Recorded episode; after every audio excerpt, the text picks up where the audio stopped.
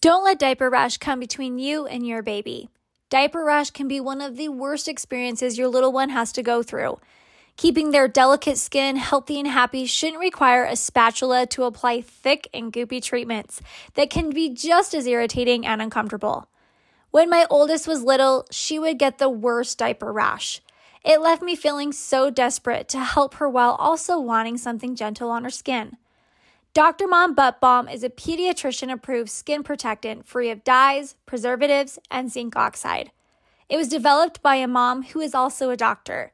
When she couldn't find any traditional products that worked for her baby's persistent diaper rash, she let nothing get in her way. You can use just a small amount of Dr. Mom Butt Balm to help soothe your baby's skin and feel confident that you are making the right choice. Dr. Mom is committed to providing an ultra premium formula for moms that won't settle when it comes to their little ones. Soothe and restore with active ingredients being dimethicone and petrolatum. You can find more about Dr. Mom Butt Balm at drmombuttbalm.com or find it on Amazon or walmart.com. Welcome to the VBAC link. We have a story for you today coming from Minnesota. And we have our friend Sarah. And Sarah, tell me, did you have your babies both in Minnesota or have you moved since then? Yes, both in Minnesota. Both in Minnesota. All right. So, Minnesota parents, listen up. This is a wonderful episode in your area. As always, we have a review of the week. But first, I want to talk a little bit about COVID 19. So, we have I mean, we were just talking, Sarah and I were just talking about this, how we've seen so many COVID 19 stories coming through. Like they had had their C section through COVID 19 or even had their VBAC during COVID 19. And then now they have gone on to VBAC. And there's definitely a trend of situations that we're kind of seeing. So I'm just so curious today. Go comment on today's episode and let us know if you have any relation. But a lot of providers are wanting to induce if you have the virus, COVID 19. And Sarah, that was kind of the case with you, right? They wanted to induce because you had COVID 19. Yes.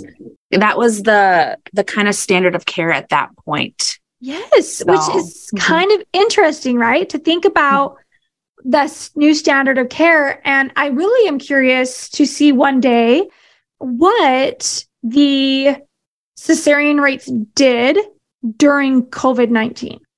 You know, there's there's some evidence here and there on it, but I'm really curious to see what the cesarean rate did because we do have a lot of people saying that they were induced because they had COVID and then they ended in a cesarean. So we're to talk a little bit. Where she's to share her birth and her induction story that then led to her VBAC. But of course, we have that review, and it is by Raving uh, sorry, I'm probably going to say this really bad, but I want to say it's a- Ebe, and the t- the title is Confidence. It says I found this podcast at 34 weeks pregnant, and it helped me gain the confidence to fight for my chance and get a VBAC.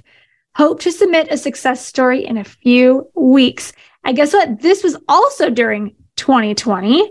So, raving a, a bay or a bea um, if you haven't submitted your story, we would love you to. And as always, you guys, we're always accepting stories. We definitely kind of record in chunks. So know that if it takes time, that doesn't mean you haven't been chosen or you'll never be chosen. But if you want to submit your story, go to thevbaclink.com slash share.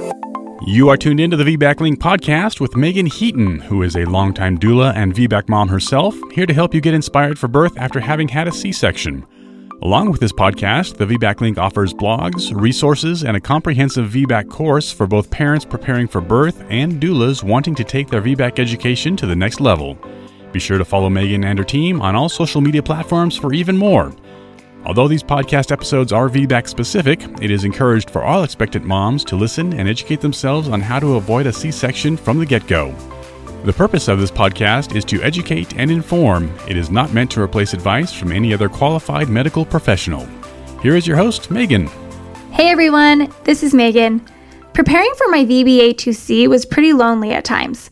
This is why I, along with Julie, created a Facebook community for all the parents preparing for their VBACs. You can find the link to the community in the episode notes today or head over to facebook.com and search the VBAC Link community. This is our safe space to share our stories, tips, and advice on how to achieve a VBAC and ask each other questions. Just remember, studies show 60 to 80% of people who attempt a VBAC will be successful. We're here for each other on this journey. To join, go over to facebook.com and search the VBAC Link community and start feeling the love and support today.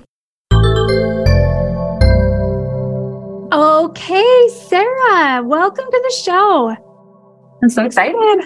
I am so excited. I am so, so excited. Well, tell us more um, about tell us more about this 39 week induction and and why they were saying it was the new norms the protocol right yes so at this time i was working full-time in the hospital where i gave birth as a radiographer and x-ray tech mm-hmm. um so i was kind of you know in the world a little bit and it was definitely not a fun time to work in the hospital and yeah. i actually tested positive when i was eight weeks pregnant so very newly pregnant. And so the I was seeing Family Med for my provider. Mm-hmm. Um, and what they were doing at that time, they said, okay, this is this is what's going to be different. You're going to meet with a high risk OB who specializes in COVID. And then I would have growth ultrasounds every four weeks. And then also they were recommending this induction at 39 weeks. So when I kind of asked about that, what she said was that they had seen issues with the placenta, and that's like the uh-huh. research that they had. Mm-hmm. Um, it, I actually looked back on it now, and I think in the study they they really only had 16 pregnant people. Mm-hmm. So that was kind of what they were basing this all off on. Which is um, like really nothing.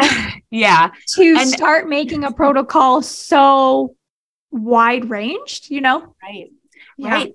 And actually, right now, um, my sister in law had COVID and she's pregnant and she had COVID at the same time I did at eight weeks.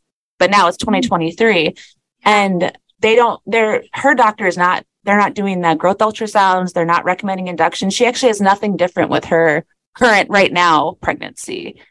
Mm. Which I find kind of interesting. Interesting, right? Mm-hmm. Right. But again, it can range. we didn't have and uh, like it's, it's interesting because they were like, "Oh, we're gonna have you with this this provider who specializes in COVID pregnancies," but like, how does someone specialize that fast? Right. And mm-hmm.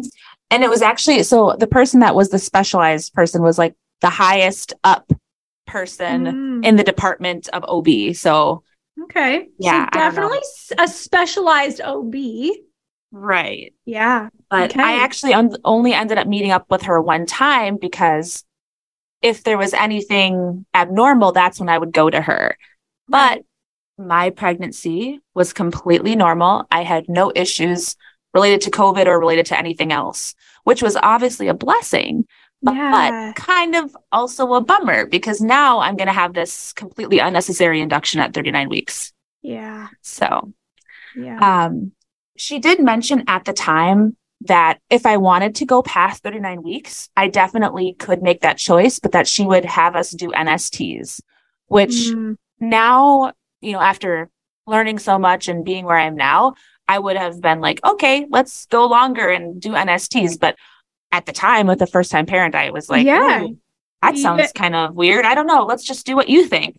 right. Well, and it sounds intense. And it's like, wait, all these extra visits and, you know, it's, it's a lot. Sounds like a lot, right? Mm-hmm. Yep. Yeah. So otherwise about that pregnancy, being a first time parent and having this medical background, you know, it's no surprise, you know, probably that my attitudes towards the doctors were that I, you know, completely trusted their opinion and knowledge with, especially with, with the COVID stuff, because it was so new. Oh yeah. And um, scary yeah, definitely. But I was completely unaware that there is like such a wide range of ways to treat pregnancies and so many different attitudes on how to how to birth babies. Mm-hmm. I I was just clueless to the whole thing, you know, about the cascade of interventions and why do inductions have an increased risk of C-section? I completely clueless to it.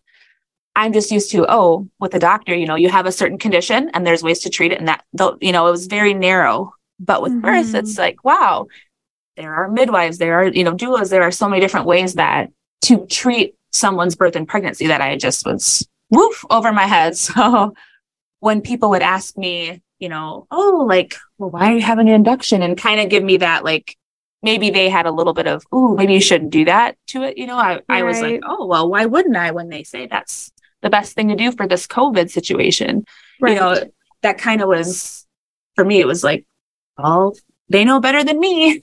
right. Yeah. But, you know, I think you say it all the time, you know, you don't know what you don't know. You don't so. know what you don't know. and you can't judge yourself for not knowing what you don't know. Yes. I have definitely had to work through forgiving myself for sure. yeah. You have to take the information, right? And I think I've talked about this too. Like my husband had said this, like we took the information that we were given and made the best choice that we felt that we had mm-hmm. with the information provided.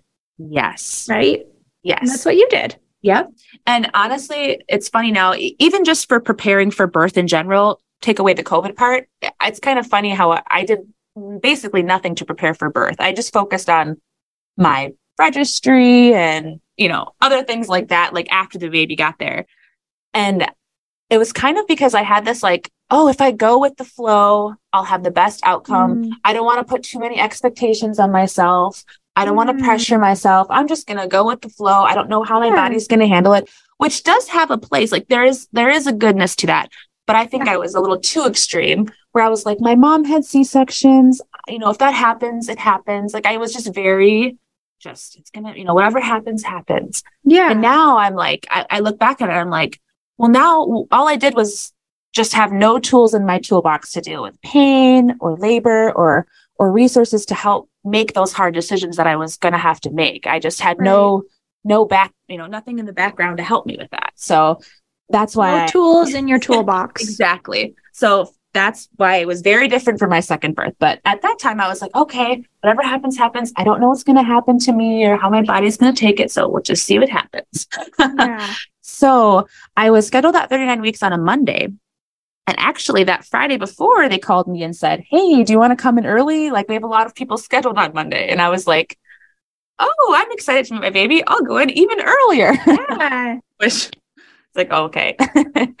and even though that weekend we were actually moving into a new, our new house an hour away.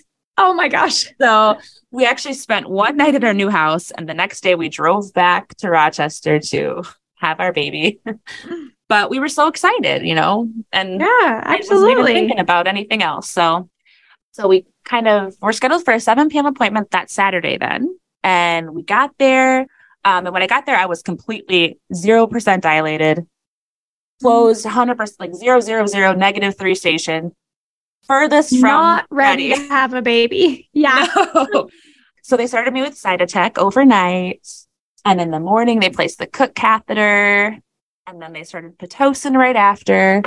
I faintly remember like watching Beauty and the Beast bouncing on a ball, but that was the extent to any movement in my labor.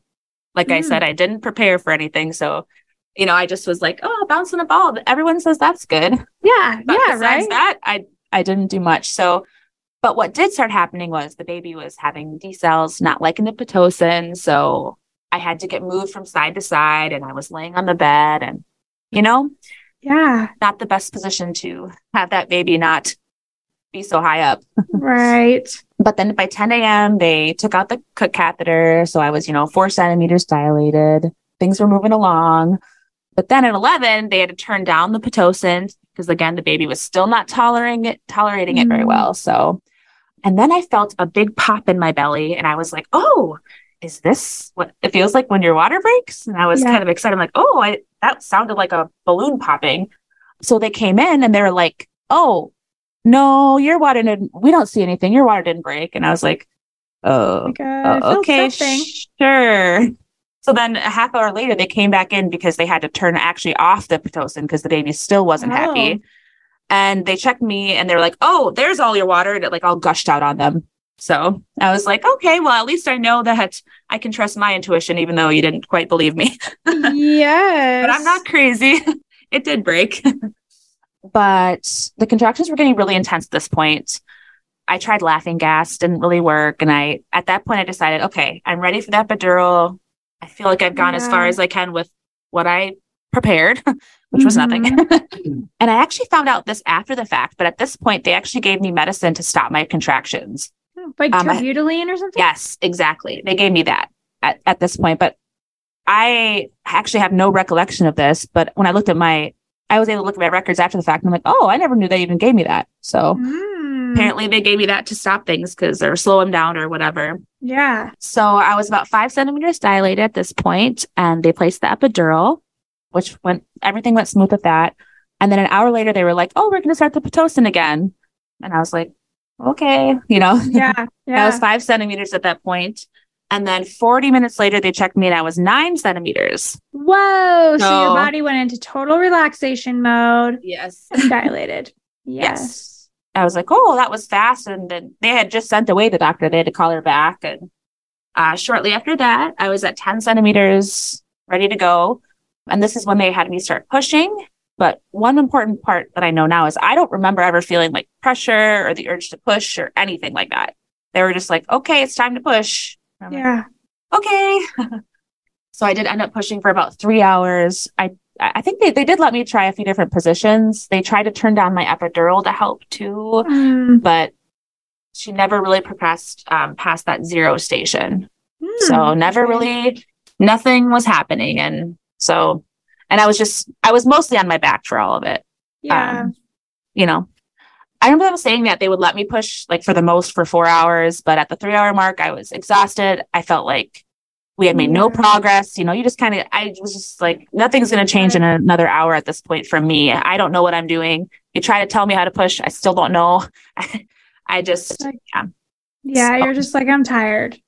Exactly. And then they were, be- they were beginning to be really painful, the contractions. And I, again, didn't have a way to cope with them. The pushing wasn't working. So I consented to the C-section. I just remember feeling so defeated, just crying, being yeah. wheeled into the OR, and my doctor stayed right by my head and talked to me um, until my husband was supposed to come in. But at this point, they were trying to, because um, I kept saying, "Hey, I feel these contractions are strong," so they're trying to give me all the medicine to numb me enough.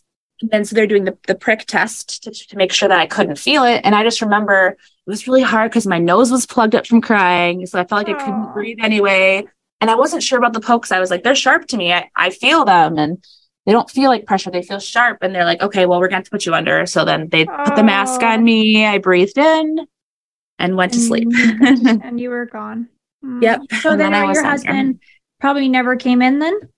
So he did get to go in the OR as soon as they had the, um, as soon as they, or she was born, they let him go in. So he was all gowned up. He was in the OR and he kind of tells it like, yeah, it was so weird. I looked over and there you were on the table, you know. He didn't sleeping. he wasn't so close to me, but yeah, he yeah, I was sleeping and he yeah. and he did get to do skin to skin. They let him do that in the OR, which is That's really nice. Uh, yeah. They got a bunch of pictures of her getting weighed and him cutting the cord in there. So it was nice to have that some of those pictures that I could look at look back on. Right. Um, that's something.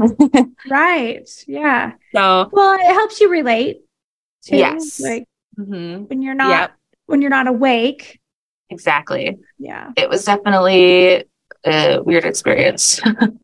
but when I did like come to, apparently I had been awake longer, but you know how that works when you're yeah. I mean when you're working with anesthesia, it's kind of a weird. But yeah. apparently when I woke up, they told me I was just like Where's the baby? Where's the baby? Where's the baby? So they like rushed me uh, back, and I don't remember any of that. But when I do, what I do remember is when I woke up, my throat was like so sore. It hurt so bad but she was on me and she like latched immediately and started feeding. Oh, so that was really special. Um, yes, just how she was able to eat right away, and she and I didn't have any problems with that, which was really nice. Which I know can happen sometimes. So That's basically like, that. Part. It's like an unexpected ending in a less ideal situation, but then to come out and have things work out really nice is mm-hmm. probably really healing and comforting. Yes, I think that definitely like you know right away I was definitely happy. You know, she was healthy. I was okay. She was eating. But I remember, you know, like just recovering from a C-section, you know, you're kind of in a fog. I remember my legs being in those machines to keep the blood flowing, yeah. have your mm-hmm. catheter in, having my sore throat, my I'm whispering to talk, getting some, yeah. you know, that kind of thing was was definitely not a fun recovery in that yeah. aspect, like right immediately after. Yeah. Uh, and I actually had a really weird thing is that my knees, I had problems with my knees, which oh, I have never heard anyone else talk about this. Interesting. so, like while being wobbly and strong. So what happened was like once they took out the catheter and like then you know they, they give you like the clear okay it's time to try to go to the bathroom for the first time and like when i tried to stand up my knees would just buckle so like the first day i had to have two people assist me mm. to go to the bathroom and like the second day i was also a two assist and then slowly like they started to like not always buckle so i was in the hospital for i think four days um four or five days and so eventually i was able to they wouldn't buckle but when i got home they would buckle when I went upstairs, and I did fall twice. Um, oh, but they they slowly get, they, they did get better. it was fine. It was just like if I would unexpectedly like take a step, like my cat scared me and I stepped and then I would fall because my like my knee wasn't expecting it. I don't know. I just I just looked it up because I'm like legitimately curious. yeah. and it says acute lower limb compartment syndrome after a cesarean. Oh. Hmm. Interesting. So it can happen. Interesting. yeah. yeah. I, I was just kind of assuming it was like a mix of me being numbed from the waist down for hours and then my legs being up in the air for hours and then being in the c-section and then also laying down you know what i mean and then that you know something with that but no doctor or anything ever said anything to me about it they're just like oh okay that's weird okay. yeah really mm-hmm. Really interesting. It says it's rare. Oh, like it's pretty rare. So wow. you get to be in one of those rare groups. But yeah. thank you for sharing.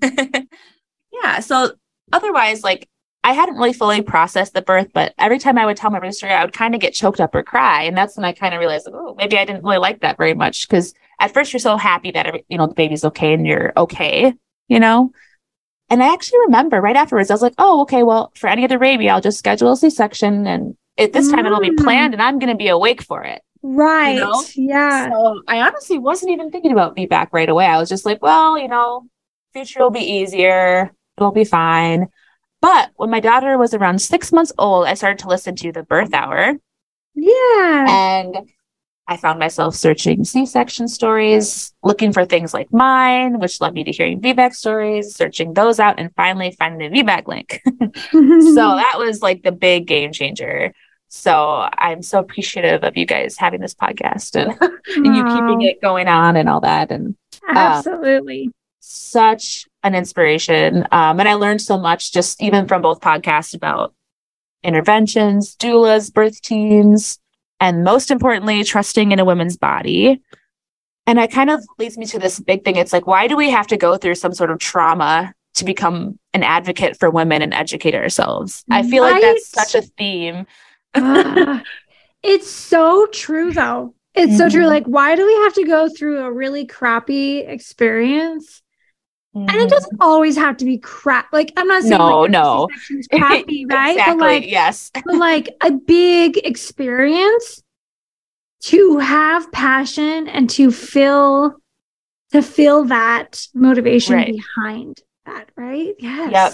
And sometimes it, it's so hard because it's like if anyone when you talk to someone who hasn't been affected by this kind of like situation where they, you know, doesn't go their way in the hospital or right. they kind of, it kind of sounds like a conspiracy theory. It's like, you can't trust the doctors, but I that's know. not what we're saying. And it's, it's so much more than that. It's, it is. So it really I, is. And it's not even just in birth, mm-hmm. like truly, right? Like, right. Like my husband does not do what he does. I think mainly just because he just didn't like want to do it one day. It was like, hey, this really unfortunate situation happened to someone I love and I mm-hmm. want to be available in a different manner to help them or help mm-hmm. anybody else. And so he took on his profession, right? It's like IBCLCs. I'm sure a lot of yep. them have had unfortunate or poor nursing mm. experiences and are like, we want to help other people have better experience. Yes, because it's it's the information that oh, wow. I mean, it makes complete sense that, oh, things might go a little better if you let your body naturally right. do it. Or, you know, oh, well, yeah, that makes sense. Yes. Yeah. it makes sense that, oh, if I have someone who's, you know, trained in positioning that, oh, maybe if I move my body this way, I can get my baby in a better position to come out yes. better. You yes. know, oh, that makes sense. Why didn't I know that? Like, why didn't my doctor say, hey, there's some positions that'll help. You know what I mean? Yeah. it's confusing to me. It's like, well, that makes sense. mm-hmm. Yeah. Yeah. Yeah. So obviously, you know, me, I, I just dove right into all the VBAC stuff and learning all about that and listening to different stories. And I was super excited for my next pregnancy because I had made the decision, yes, I'm going to go for VBAC and I'm super excited about it. Yeah. Um, and I was ready to do all the things to make it more successful. So we got pregnant when my daughter was, you know, I think around 15 months old. So we wanted a two year age gap and they're both two years apart in April. So yeah. that worked out for us perfectly. Yeah. Yep. and so the things that I did to make it more successful, I mean, they're all the things that people on this podcast talk about. But for physical things, it was, you know, workouts that focused on birth prep. I didn't do anything crazy like walk every day, miles and miles. Like I'm, I just did the minimal, which is, you know, just doing some exercises um, every day, you know, for hips, opening, cat cow, all that stuff. Mm-hmm. Um, I did the mile circuit, you know, later on in pregnancy every day. I ate my dates every day. I drank my tea. yeah. Um, and then I think the biggest thing too also is the mentally preparing though. So for mentally preparing, you know, I got my doula and I really love that the doula does the meetings before the birth. I didn't even know that, you know, listening, you know, when I had heard people talk about doulas, mm-hmm. but you know, meeting before and talking about what birth plan I wanted, what things your desires. So exactly, and what things could happen. I'm like, this would be so helpful for a first first time parent to know all this stuff.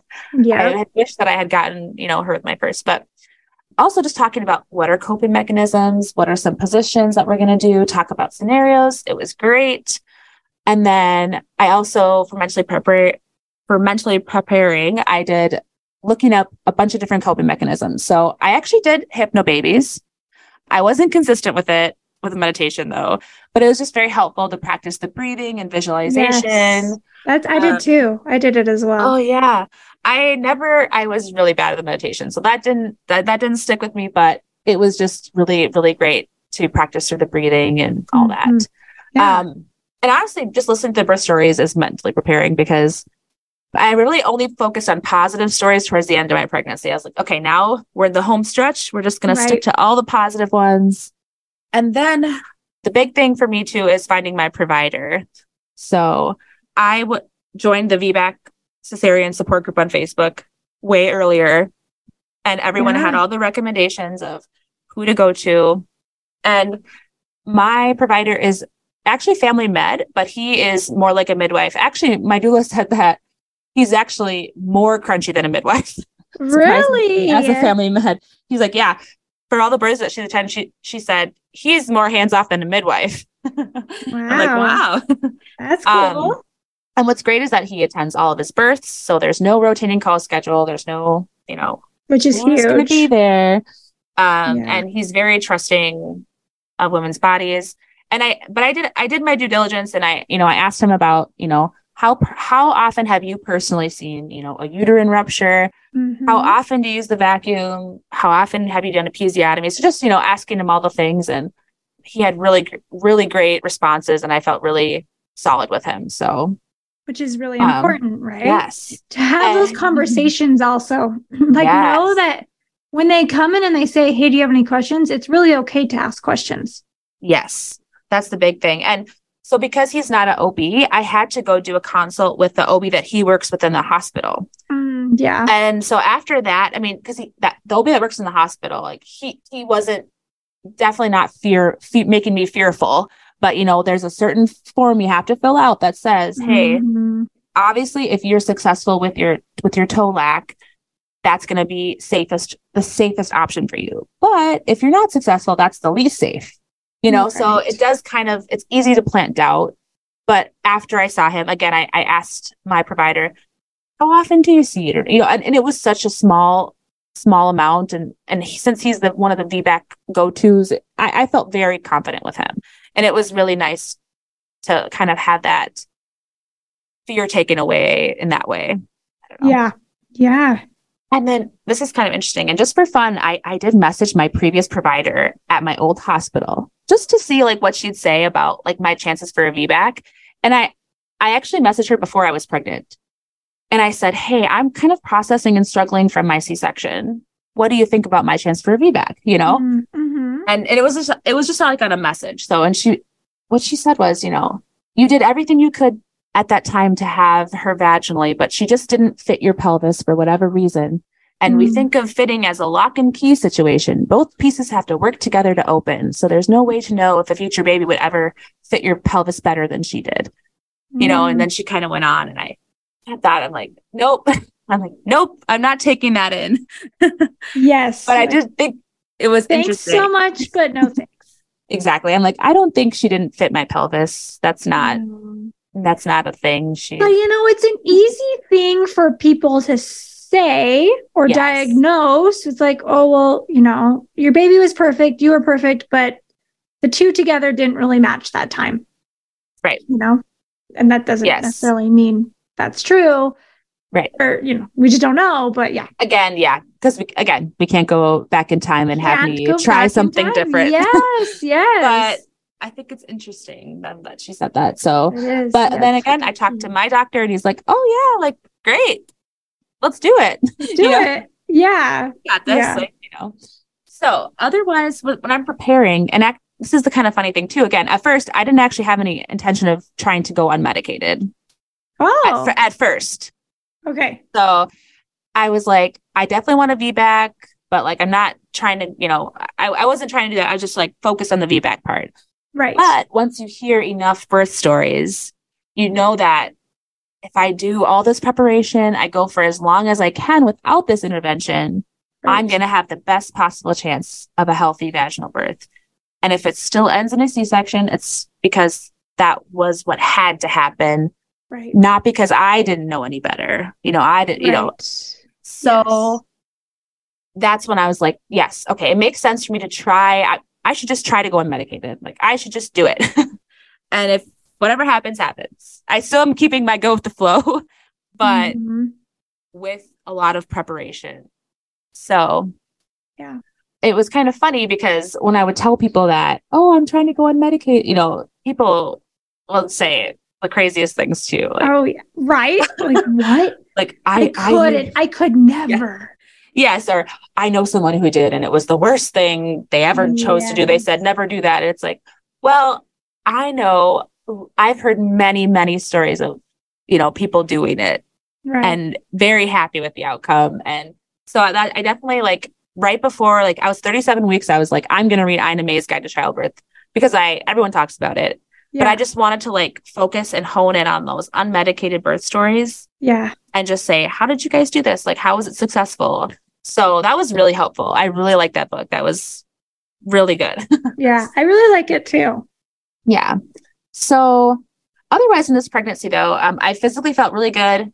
I got Braxton Hicks contractions, which I didn't have in my first pregnancy. So that was definitely new. yes. uh, exciting. It was exciting. I was like, okay, yeah every birth is different. You know, mm-hmm. that was another hypnobabies thing that stuck with me. It's like each baby is different. Your birth is going to be different. You know, every, you know, don't let that other one creep in on your, you know, that fear creep in on you, you know? Mm-hmm. But at 33 weeks, I found out the baby was breech. So that was scary.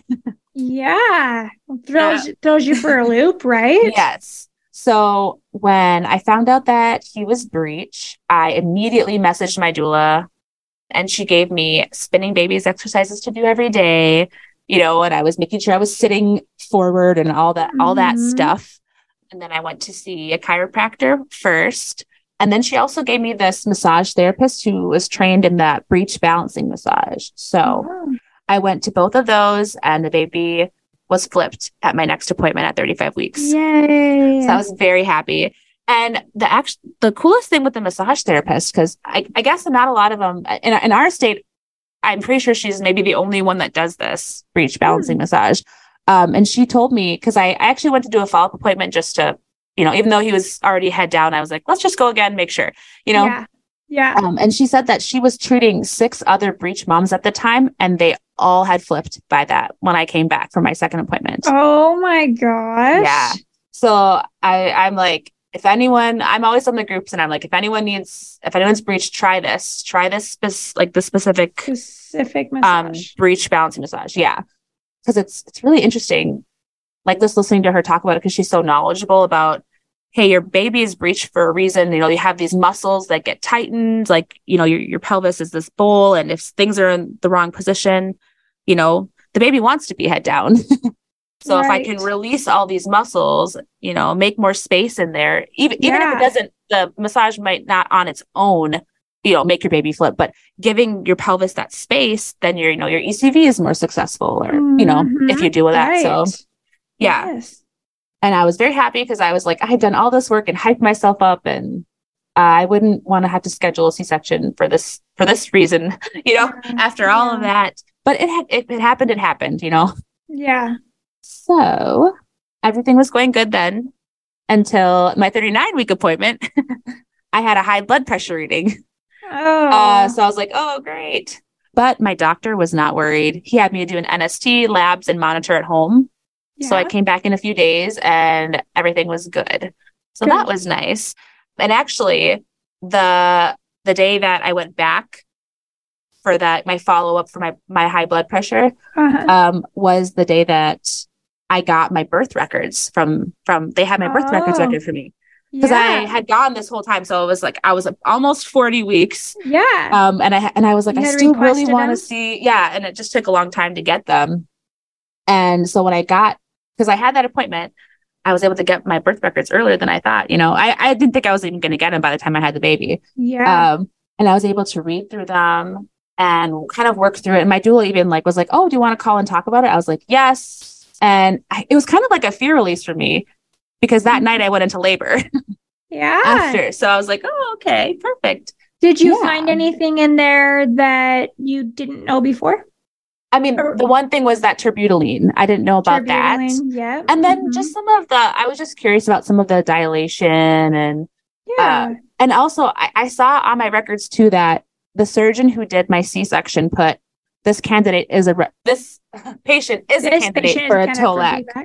Yes. Oh yeah. Yeah. So Good. it was nice just to like have that, like to see that the surgeon who did my C-section put right. that on the note. Like, yeah, they are a candidate. You know. That, oh. Yeah, it's helpful. Yeah, just kind of working through it all too was just nice yeah. to like see it in a timeline. So yeah. Yep. And then so that night was the night I went into labor. So at 2 a.m. is when I woke up with my contractions. Right away, they were three to seven minutes apart. But I had, wow. yeah, and I had had the same situation three weeks before where I woke up and had contractions that were like three to seven minutes apart, but they fizzled out and didn't come back. So I had only had that situation like, you know, one time earlier. So I was like, oh, this could be another practice. This could be the real thing. But they were stronger than the last time. Because that's the biggest thing too, is like even though they were so close together, they they weren't I was handling them so well that I was like, I think I'll just wait this out.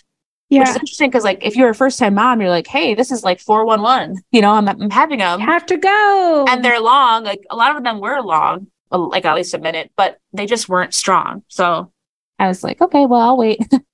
and then my husband woke up, uh, you know, at 4 a.m. and I was like, hey, I'm having these contractions. Uh, his response was, I better hurry up and go work. I got some work to get done. so, and so he's like, oh no, I got to go. So then he went, went away to go work on stuff. And then by 6 a.m., I was like, okay, I had a couple really strong ones. So I was like, oh, and then I was also getting back back labor. So mm. I was like, all right, time to text the doula. so yeah. I was like, hey, this is what's going on. And she's like, well, your back pain might be might be because of the baby's position. So try to do the mile circuit, eat a good breakfast, hydrate, do all, you know, kind of preparing you for a possible long day, you know? I'm like, right. okay, sounds good. So I had my bagel with cream cheese. I got my body armor drinks out. But when I tried to do the mile circuit, it was Too so much. intense. I could mm-hmm. not. The minute I laid down and I had a contraction in the mile circuit position, the laying down one, it was like, whoa, no, not no, gonna no. happen. I, I'm like, I think this is time for me to like start going into like some some prep mode here. So yeah. um so I got my uh dimmed the lights in my room. I had my ball, but I actually didn't like bouncing on it. so I never bounced Was it uncomfortable? Yeah, for me like that seated position was uncomfortable. Yeah. So for yeah. me, I was in like a forward leaning position. So I was like, I'd lean against the wall and sway, or I'd have my husband come and I would like lay on him and hug him and sway. I'm like, this, this is, this is working out okay. But it was really like the back labor was a different aspect that I was like, mm, there's got to be something I can do for this back labor. Mm-hmm. So, mm-hmm. um, I messaged her and she's like, okay, well, obviously like, have him try to do hip squeezes. Um, but he he wasn't he wasn't really getting the job done with the hip squeezes. So I was like, no. Um, so she recommended a shower to also help us see if, if it's going to calm down or if it will keep going or calm down. So I got in the shower and it was like magic. The heat on the back, perfect. Mm. My favorite thing ever. But the hot water ran out after 15 minutes and I was oh shoot so sad. So the hot water ran out and I was like, oh man. Um, I got the shower and I was like, I'll, okay, I was like, now we just might have to go to the hospital right now just because I need hot water. yes. I want I want to get in that tub. You know, that was my like dream was getting in the tub. right. So my doula checked in with me at this point and asked about the shower. I was like, yeah. I, I think I was kind of in denial because I was like, oh, it's you know, medium intense and you know, but they you know, they're still happening. And she's like, okay, well, maybe you should start heading in as long as they're, you know, staying three to four minutes consistently for an hour, go ahead and start heading in. Yeah. And at this point, she also tells me that she is actually in another birth. So she's mess- then she joined me with the backup doula. Yes. So she was in another birth, and I was like, oh, bummer. But my backup doula ended up being amazing as well. But you know, when you're preparing, can I just someone... say right there that is a real thing. Mm-hmm. Like it's usually if you have to have a backup doula, it usually works out like so well. Mm-hmm. Right? Like, yeah, it was but, so good. But like you were saying, as I was cutting you off, as you were preparing with someone else, you know, mm-hmm. yeah, it is kind of a, bum- a bummer because you know this person so well and you know you had worked with them, but it's honestly like it was it worked out perfectly fine too. I really like my backup doula, so she's great as well. And she told me again because I was like, hey, well, what can I do for now? Like, I'm I, we're gonna head in probably soon, but what else can I do for this back pain? And she's like, do you have a heating pack? And I'm like, ooh, yes. So I was putting a hot pack on my back, which again wasn't hot enough for me. Never was. You needed a hot tub. it did something. It did something. And at this point, my daughter actually woke up because we're still at home. Um, it's about eight o'clock, and she was so sweet. Every time I'd have a contraction, I'd go into my room and like I had my calming music on and my swing and my hot pack, and I would do that. But then I would mm. leave and mm. I'd come back out with her, and she was just like so sad. She wasn't crying, but she had these big tears welling up in her eyes. And I would hold her and she would pat my back. And she's like, Aww. she was like, it's okay. Like, it's like she knew something was going on. Yeah. But, you know, she was, and I was like, I'm okay. You know, it's okay. And she was just kind of like, what is going on? Cause I was make, I wasn't like making a loud, loud noises, but I would be doing horse lips through them yeah, or moaning. Yeah. Just kind of, you know, nothing I nothing I think too crazy, but for her, she could tell something was going on. Yeah. Um, and luckily, my mother-in-law and sister-in-law came over shortly after that, like around eight thirty ish, and so my sister-in-law took my daughter and was like, "Let's go play," and you know, so she was good. She was good, and my mother-in-law saved me because she said, "Oh well." I will boil hot water. So she got a big pot and boiled hot water and she mm. put cloths in them and put those on my back and oh. that was oh. amazing. That that felt really good. Right.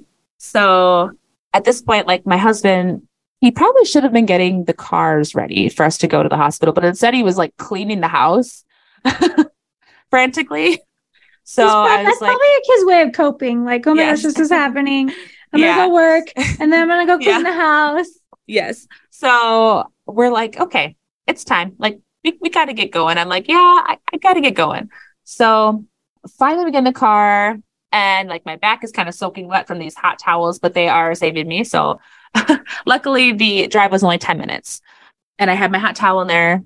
Wasn't the most comfortable, but you know, we got there. They checked us in and they moved us to triage. And at this point, again, the sitting position was not my position for labor. It was, nope, not happening. So I was always kneeling facing the back of the bed. So the, like the back of the bed was up, held on to it, you know. And then when I was in triage though, I didn't have my coping mechanisms. I didn't have my hot towels. so my next mm-hmm. plan that I had was the comb technique. Yes. So yes. So I had packed a couple combs and I was telling my husband, all right, your hip squeezes. And he was he was trying to do hip squeezes, but they weren't working. I'm like, okay, find the combs. And of course, he couldn't find the combs I brought, but he did remember that he brought his own comb. Hey. So, so I was able to take his comb which now we can say RIP to his comb because I used it. There was little comb tings, whatever they're called, the teeth of the combs everywhere Every- at the end of my birth. But it definitely worked. So then every time I'd have a contraction, I was pulling, you know, pushing on the comb, breathing as they were, you know, checking me in a triage. But they were able to kind of get, you know, a band on me. They came and they gave, they gave me an ultrasound to make sure the baby was head down while I was in triage. So, mm-hmm. And then they checked me. So the nurse checked me and she, when she was down there, she was like, Oh, she's like, mm, it's really hard to tell how dilated you are because you have a bulging bag of waters and I really can't mm. tell what you're doing. She's like, I think you're almost complete. I'm like, okay. Whoa. I'm like, okay. And she's like, well, and that kind of a, you know, she, this whole time she's been trying to call someone on her like radio, but they were really busy. I don't know. But that, at that point, she's like, okay, let's get this room. you know, she's like, I think she's like, I'll just wheel you on this bed. And she's like, unless you want to walk. I'm like, actually, I want to walk because I was yeah. actually thinking like, you know what? I think I want the bed that's in the room. The triage beds aren't probably as comfortable. No. that's where my mind was. So I was like, let me just walk. so they get me in the room. And again, uh, my doula is on her way, uh, but she's not there yet. And it's about, I think, 10 o'clock. My doctor comes in and, you know, they, they put the little IV on my arm in case I need any medicine. You know, they're, mm-hmm. and all I'm doing right now, everything that, yes, exactly. Everything I'm saying is, I just want to get in the tub. This is me the whole time in triage. The just whole time I'm like, the water. Can I get in the tub? I want to get in the tub. The comb's helping, but I want to get in the tub. Um, so he comes and I'm like, hey, and I get in the tub? And he's like, well, you can, but I might, I probably should check you first if you want me to. Um, because if you're really close, like the nurse thinks, then it might be better for us just to, you know, you have to push soon, possibly, you know. And I'm like, mm-hmm. yes, check me. Because then if I'm not, I can get in the tub. that was in the back of my mind. So um he checked me and he's in there for a while. He's down there for a while. And I'm finally like, okay, gotta get out. Like, you know, and he's like, I understand why they're having a hard time. Yes, you have big bulging bag of waters. I can't tell. I can tell why she had a hard time. And I think you're maybe seven or eight centimeters, but yeah. I can't tell. She's like, as soon as the water breaks, yeah. you're gonna you're gonna be fast. And I was like, sounds like I can get in the tub. And he's like, yes, you can. So You're like perfect. Perfect. And this is when my doula came in around this time. So she helped get the tub in motion because they were like, well, it's going to take a while, or we have to get you on these mobile monitors. And she's like, Let, she, so she went in and she got the water going, and I was able to get in the tub. so the only problem is, once I got in the tub, I was like, oh, I think I have to poop. Which, you know, are the magic. You're going to have a baby. but she's like, you can, she's like, well, if you want, you can sit on the toilet and see if you actually do poop. And I was like, sounds like a plan. So I, you know, sat on the toilet facing the back of the toilet, you know, had my hands in my comb. My comb was with me everywhere.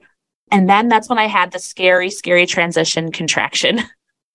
it was mm. so um I was so happy I had her there because she was saying all the right things, which at this point I can't remember any of them except for her saying to me, This is the hardest part, but it's also the shortest. You are in transition. So when I heard that, I was like, Okay, that makes sense because I was a little shaky. You just feel so out of control. You know, I was like, Whoa, this yeah. is a, oh, I don't know about this. I'm not sure about this.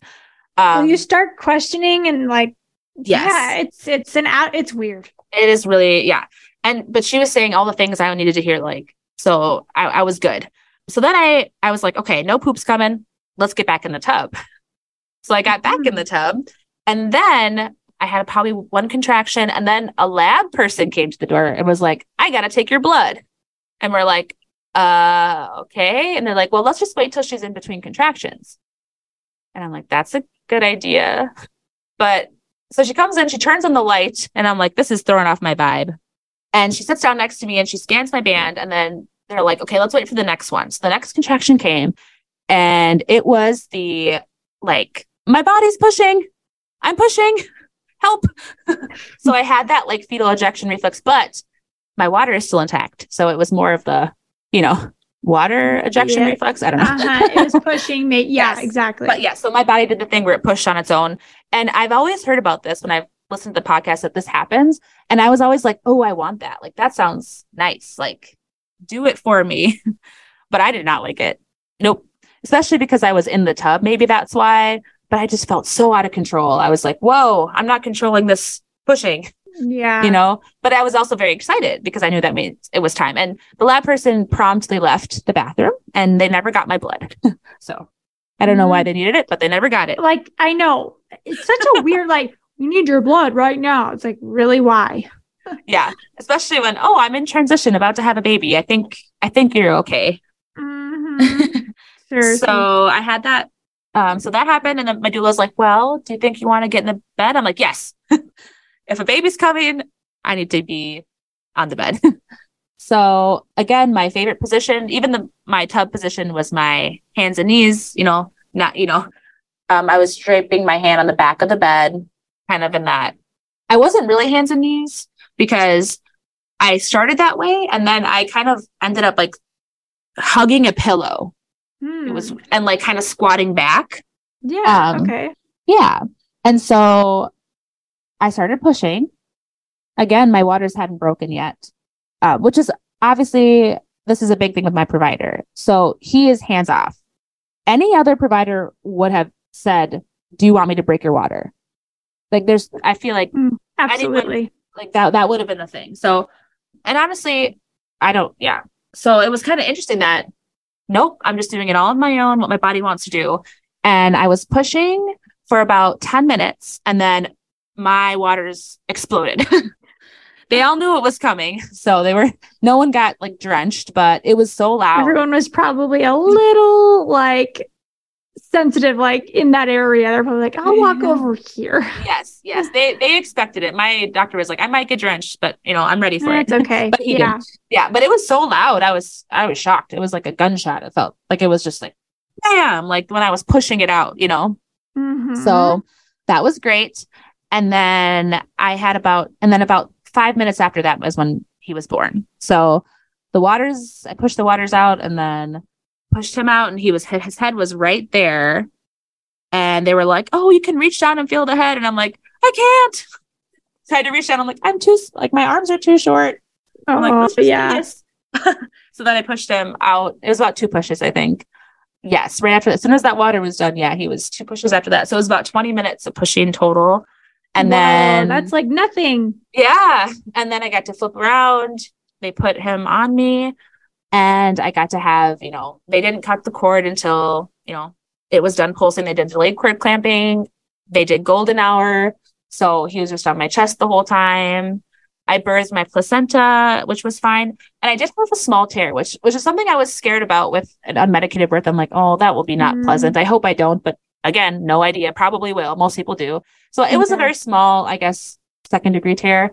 But you know, he numbed it, beast. It just felt like a bunch of little bee stings, and you know, numbed it, stitched it. It was fine. Baby was on my chest for that whole hour. Mm. Um, and what was crazy to me was like after, you know, I, I did consent also to like having the Pitocin drip afterwards to get the, you know, placenta. yeah, and well, the placenta come out the uterus, just contract yes. down. Mm-hmm. Yes, yes. So I had that, and then once that was done, I was able to just stand up and walk to the bathroom.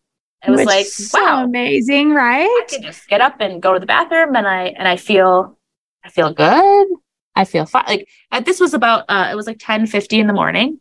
So, yeah, I was like at the hospital for an hour and a half before he was born. And then like later that night around five o'clock, we had family come over and even like come see the baby that mm-hmm. night. And I felt mm-hmm. great, as great as could be with you, you know, still normal postpartum stuff. But right. You did just push a baby out. Yes. yes. but you but, weren't knocked out and coming to and yes, all exactly. of those other things.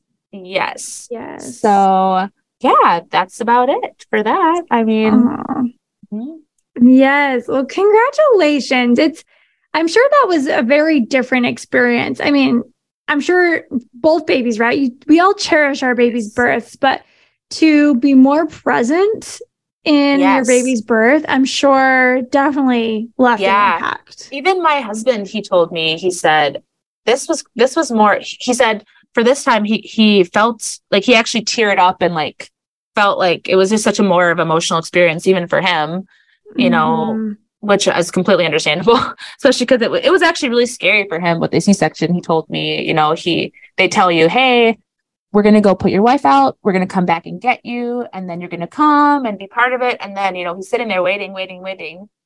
Like mm-hmm. they just come and say, hey, you can't go in anymore. We knocked her out. You'll have to wait here. It's gonna be a while. And then he just is like, oh, is she gonna be okay? You know, he's it was a little scary for him too, that first one. So this was a lot, obviously a lot more emotional and just a really cool experience for both of us. yeah, I'm sure it's very healing for both of you. Like you said, like that couldn't have been easy for him walking right. in and seeing you in that manner. I mean, the yes. fact that he even brought it up, like, it's weird. I walked, looked in, and yeah, laying there, but then I'm over here yep. doing skin to skin with this yep. baby. You know, yep. yeah. So I'm sure yeah. it was so healing for both of you. Mm-hmm. Huge congrats. Yeah, thank you. Oh, and another thing to mention too is with the doctor is that because I gave him all my birth plan too. Mm-hmm. At at no point in this hospital situation was I ever. No one ever offered me anything. Like they they knew what my preferences were. That they never said anything about yeah any interventions at all. They never said, "Do you want us to break this water? Do you want us to?" You know, mm, yeah. everyone was on board. It was great. yeah, you really didn't feel like you had to fight along the way. Oh, there was yeah, there was it was all supportive, which is yeah. what I wanted. You know, yeah, so, and what you deserved. Yeah, it was really yeah. great to have that. And honestly, I the thing I also really liked about p- pushing in that position where you're facing the you know, the back of the bed was I didn't see all the people staring at me. it was nice because, and not that it would have mattered, but I, am kind of like a social, like anxious in that situation, mm. you know? So it was mm-hmm. nice to just be mm-hmm. like focusing on my husband's hand holding me. I got my comb. I'm breathing. I'm feeling. I'm like, I'm like in the work. You know what I mean? I'm totally yeah. in it. I'm not looking around and, you know, with the C-section having a you know that that labor was like everyone's staring at you and you're like pushing you're trying and nothing's happening you know it just it was so nice to just be like here in my world. I never even saw anyone you know? Yeah. Well sometimes when you see people's faces and then they're they communicate because they're not mm-hmm. wanting to communicate with their mouth so they communicate through their face. And so when you're just staring at these all these people surrounding you then you find yourself like, wait, what are you, what are they saying? What are they talking? Yeah, What's exactly. you know, and you start yeah. questioning and it pulls you yeah. out of that space. So right. sounds like you're yep. really able to stay in that space because maybe you didn't yes. see any of that, right? Exactly. Yeah. And even when I was pushing, it was, it was really hard. Like I'm not, no one, oh, like I'm yeah. not saying it was easy. Oh, I'm medicated, you know, in 20 minutes. Like, no, no. It, it was, it was, it was hard work. And there was times when some doubts would creep in and I'd say, Oh, what if he's in the canal for too long? Is he going to be okay? Like, is this, you know, I would, it would be easy for those doubts to creep in, but my doctor and my doula were all saying the things that I needed to hear. Mm-hmm. And I was just, you know, mm-hmm. like you're, you know, you're doing it. Your body, you know, your body knows what to do. Like keep pushing this way. Like push like you're gonna poop. You know, that kind of thing. Right. They're, they're saying all the things like to keep me focused because it would be so easy if you're not ready to give birth to the baby that feeling would be very scary and you could feel very out of control. Yeah. And I could see how easy it would be for that to be very, very scary. And having the people there that knew what to say to me and, you know, it, it was very helpful. yeah, absolutely. The team is really that powerful though. It yeah. really, really is. Mm-hmm. So get a team, if you're looking for a doula, we've got doulas on our website that are VBAC trained and certified and get a good provider who is supportive and loving and willing to, you know, just like uh, Dr. Ryan, like just, yeah, let's do this. Let's do it. You know, like yes. super supportive, right? Yes. Like from the get go. And yeah, like, okay, we have to have this consult. But like, I'm not not supporting you by sending you just to this consult. Exactly. Yep. Yeah. And he's like, this person knows that I do a lot of VBAC. So they've been through this before. And yes. Yeah. Yes. Well, huge, huge, huge congrats. Would you like to be a guest on the podcast? Head over to thevbaclink.com slash share to submit your story. For information on all things VBAC, including online and in-person VBAC classes, the VBAC blog, the worldwide database for VBAC doulas, and more, head over to thevbaclink.com. Congratulations on starting your journey of learning and discovery with the VBAC Link.